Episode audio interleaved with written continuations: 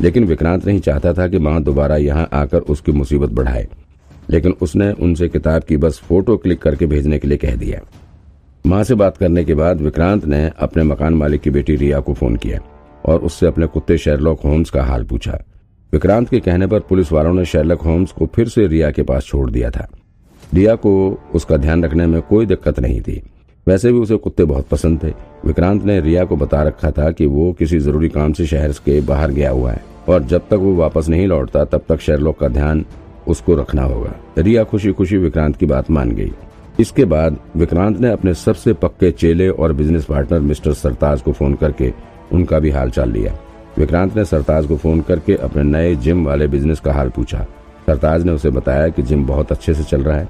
जो पुराने मेंबर्स थे, वो सब तो आ ही रहे हैं। साथ में काफ़ी नए लोगों ने भी मेंबरशिप लेनी शुरू कर दी है। लेकिन उसने जिम में और भी ऑपरेटर्स बढ़ाने की बात कही है। सरताज ने बताया कि जिम में काफ़ी मेंबर बढ़ गए हैं, सबके एक साथ एक्सरसाइज करने के लिए पर्याप्त टूल्स नहीं है। विक्रांत ने तुरंत ही नए टूल्स लाने का इंतज़ाम कर दिया इसके बाद सरताज ने विक्रांत से जिम के एक साइड में योगा ट्रेनिंग करने का भी परमिशन मांगने लगा। इस पर विक्रांत ने सरताज से साफ़ कह दिया कि तुम अब इस जिम के मालिक हो। अब जैसे चाहो वैसे चलाओ इसे। मुझसे हर चीज़ परमिशन मांगने की ज़रूरत नहीं है। विक्रांत की ये बात सुनकर सरताज के दिल में उसके लिए और इज़्ज़त बढ़ गई। उसने विक्रांत से बड़ी विनम्रता से कहा, सर, आपका एहसान मैं कभी नहीं भूलूँगा। मरते दम तक आपकी सेवा में हाजिर रहूँगा मैं। विक्रांत भी अब सरताज और उसके गैंग को अपना अच्छा दोस्त मानने लग गया था और उसे उन लोगों पर पूरा भरोसा भी था कि ये लोग कभी कुछ गड़बड़ नहीं करेंगे। खैर, अपने पर्सनल मैटर सुलझाने के बाद विक्रांत थोड़ा केस के बारे में भी जानने को उत्सुक हो रहा था। तो वो अपने वार्ड से निकलकर टहलते टहलते उन क्रिमिनल्स के वार्ड में भी घूम आता था। वहाँ पर तैनात पुलिस वालों से विक्रांत को खबर मिली कि इस केस में पुलिस डिपार्टमेंट के काफ़ी बड़े बड़े लोग शामिल हैं।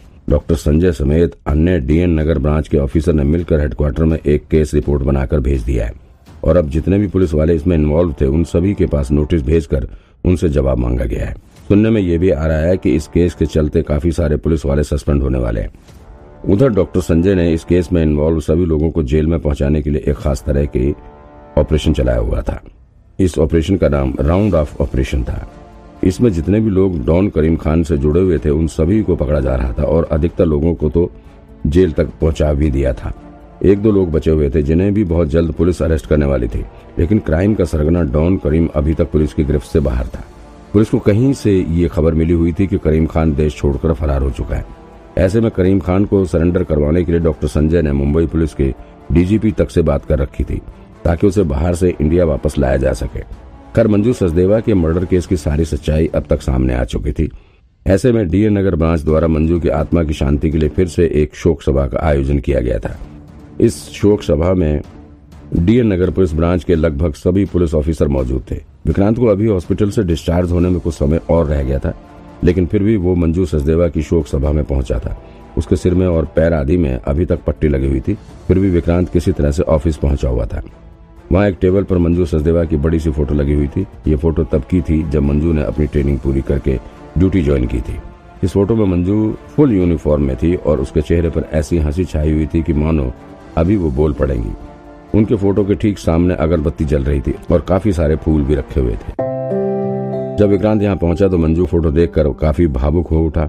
वो अपने हाथों में फूल लेकर मंजू की तस्वीर की तरफ़ बढ़ा और तस्वीर पर फूल चढ़ाते हुए मन ही मन कहने लगा, मैंने कहा था ना मैडम, मैं आपकी कुर्बानी बेकार नहीं जाने दूँगा, मैं आपकी मौत का बदला लेकर रहूँगा। देखो, मैंने सबको जेल भेज दिया। आपको मारने वालों को मैंने सजा दिलवा दी विक्रांत की पलकें भीग चुकी थी। अभी भी उसके कान में मंजू मैडम द्वारा कहे गए शब्द गूंज रहे थे, विक्रांत, मैं पर्सनली तुम्हें पसंद नहीं करती हूँ, लेकिन तुम्हारे काम की इज़्ज़त करती हूँ।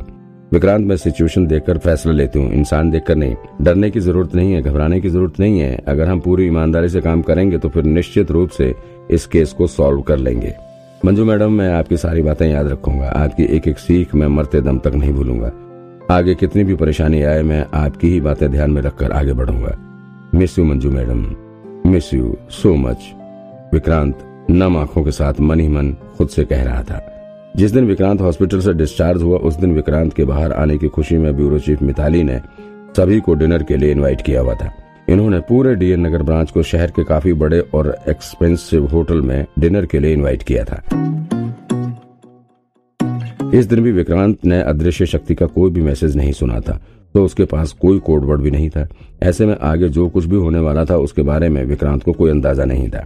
अभी विक्रांत रास्ते में ही था और वो होटल पहुँचने वाला था कि उसके पास एसएसपी रोनित चौहान का फ़ोन आया वो काफ़ी दिन बाद शहर वापस लौटे तो उनकी इच्छा विक्रांत के साथ डिनर करने की थी। लेकिन विक्रांत ने उन्हें सारी बात बताते हुए यहाँ डिनर पर आने के लिए कह दिया।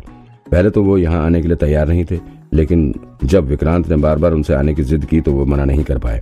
वैसे तो ये dinner bureau chief Mitali Sinha की तरफ़ से था, लेकिन यहाँ पर city bureau chief doctor Sanjay भी आए हुए थे।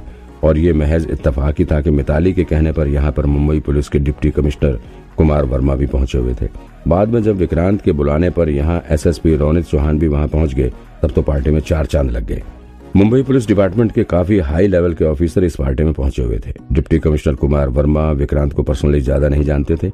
उन्होंने बस विक्रांत के बारे में दूसरे पुलिस वालों के मुँह से सुना हुआ था कि वो डीएन नगर पुलिस ब्रांच का बहुत ही एक्सपर्ट डिटेक्टिव है और उसने काफ़ी सारे बड़े बड़े केसेस सॉल्व किए हुए हैं। और हाल में उसने रॉ एजेंसी के एजेंट्स के साथ भिड़ने की खबर ने तो उन्हें काफ़ी प्रभावित किया हुआ था। लेकिन यहाँ जब उन्होंने देखा कि city bureau chief doctor Sanjay और एसएसपी रोनित चौहान भी विक्रांत के साथ काफ़ी फ्रेंडली तरीके से बात कर रहे थे तो फिर वो दंग रह गए। आज तक उन्होंने विक्रांत के लेवल के किसी भी इन्वेस्टिगेटर्स या पुलिस वाले को इस तरह सीनियर्स के साथ फेमिलियर होते हुए नहीं देखा था। विक्रांत को इस तरह से देखने के बाद कुमार वर्मा के मन में विक्रांत की अलग ही इमेज बन चुकी थी। ये वक्त डीएन नगर ब्रांच के इन्वेस्टिगेटर्स के लिए बड़ी खुशी का था। एक के बाद एक केस सॉल्व होने से हेडक्वार्टर तक के ऑफिसर्स इस ब्रांच से बहुत खुश थे। इसके एवज में हेडक्वार्टर की तरफ़ से डीएन नगर ब्रांच के लिए खास पैकेज अनाउंस किया गया था।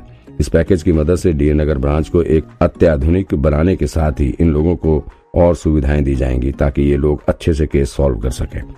ये डिनर पार्टी बहुत अच्छे से बीत रही थी। सब बेहद खुश नज़र आ रहे थे। विक्रांत को बस थोड़ा सा इस बात का दुख था कि उसने अदृश्य शक्ति से आज का कोडवर्ड नहीं लिया था। वरना हो सकता है कि उसे कुछ अच्छा रिवॉर्ड भी मिला होता। खैर, विक्रांत को आज यहाँ से तीन गुड न्यूज़ उन्हें मिले थे। भले ये तीनों न्यूज़ विक्रांत से पर्सनली रिलेटेड नहीं थे, लेकिन फिर भी विक्रांत को ये न्यूज़ सुनकर काफ़ी खुशी हुई। पहली खुशखबरी ये थी कि अब तक आकृति महाजन के कातिल को अरेस्ट किया जा चुका था। आकृति के कातिल को भी डीएन नगर ब्रांच के इन्वेस्टिगेटर्स ने ही अरेस्ट किया था।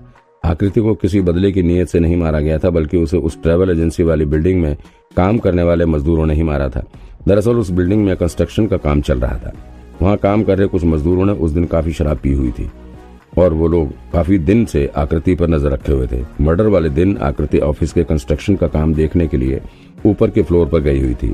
वहीं पर उसे पहले से ही घात लगाए बैठे मजदूरों ने पकड़ लिया और फिर मिलकर उसका रेप करने लगे। उन लोगों ने आकृति का मर्डर नहीं किया था, बल्कि उसकी मौत रेप के समय हार्ट अटैक के आने की वजह से हो गई थी। खैर, पुलिस ने उन सभी आरोपियों को अरेस्ट कर लिया है और उन्हें जेल भेज दिया गया है। दूसरी खुशखबरी ये थी कि मंजू सचदेवा के मर्डर केस का पर्दाफाश होने के बाद साजिद खान को रिहा कर दिया गया था। उसके ऊपर लगे सारे चार्जेस हटा दिए गए। कोर्ट ने भी मान लिया था कि साजिद को इस केस में गलत फंसाया गया है।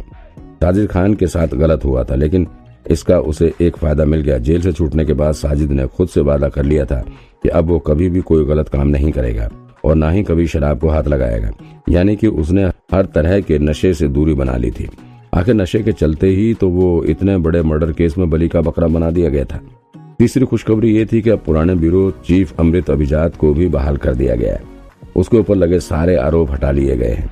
लेकिन चूँकि डीएन नगर ब्रांच पर अब मिताली सिन्हा ब्यूरो चीफ बन चुकी हैं और वो अच्छे से काम कर रही हैं। ऐसे में अमृत अभिजात को पुलिस के अकाउंट डिपार्टमेंट में ट्रांसफ़र कर दिया गया वहाँ पर भी वो ब्यूरो चीफ के तौर पर काम करेंगे।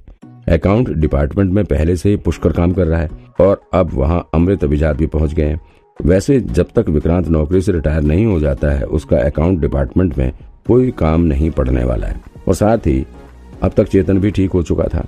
वो हॉस्पिटल से डिस्चार्ज हो चुका था। इसका मतलब अब डीएन नगर ब्रांच के दोनों टीम लीडर काम पर लौट चुके थे।